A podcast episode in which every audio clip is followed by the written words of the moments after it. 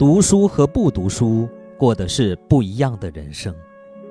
朋友们，大家好，欢迎收听由张斌播讲的《听听别人怎么说》节目。这一期节目跟大家分享一篇来自网络的文章，题目叫《读书和不读书过的是不一样的人生》。锻炼与不锻炼的人，隔一天看没有任何区别，隔一个月看差异甚微。但是隔五年、十年看，身体和精神状态上就有了巨大的差别。读书也是一样的道理，读书与不读书的人，日积月累，终成天渊之别。今天多学一点知识，明天就少一句求人的话。我读过很多书，但后来大部分都忘记了。你说这样的阅读究竟有什么意义呢？有些人这样问，我想说的是，当我还是个孩子的时候，我吃过很多食物，现在已经记不起来吃过什么了。但是可以肯定的是，它们中的一部分已经长成了我的骨头和肉。你读过的书，其实早已融进你的骨血，只要一个触动点，就会喷薄而出。还有人问：女孩子上那么久的学，读那么多的书，最终不还是要回到一座平凡的城市，打一份平常的工，嫁做人妇，洗衣煮饭，相夫教子，何苦折腾？我想，我们的坚持是为了，就算最终跌入繁琐，洗尽铅华。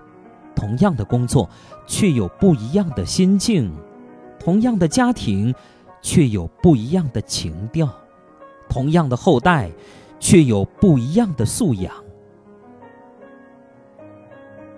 你现在的气质里，藏着你走过的路、读过的书、爱过的人。读书，让我即使没有富庶的生活，仍有富庶的生命。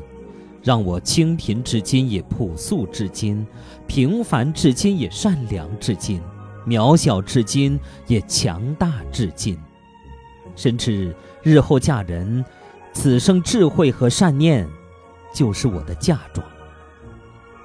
我未入过繁华之境，未听过喧嚣之声，未见过太多生灵，未有过滚烫心灵，但书本。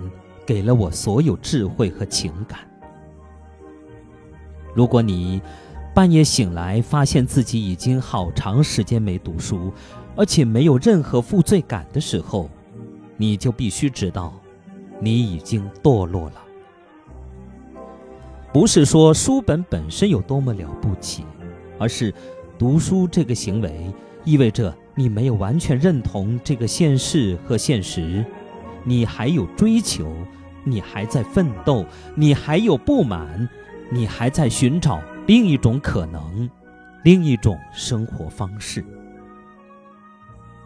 我读书为的就是为了不遇到我不想遇到的人，读书是为了成为一个有温度、懂情趣、会思考的人。好，朋友们，感谢大家收听。有张斌播讲的《听听别人怎么说》节目，刚才您听到的是一篇来自网络的文章，题目是《读书和不读书过的是不一样的人生》。感谢大家的收听。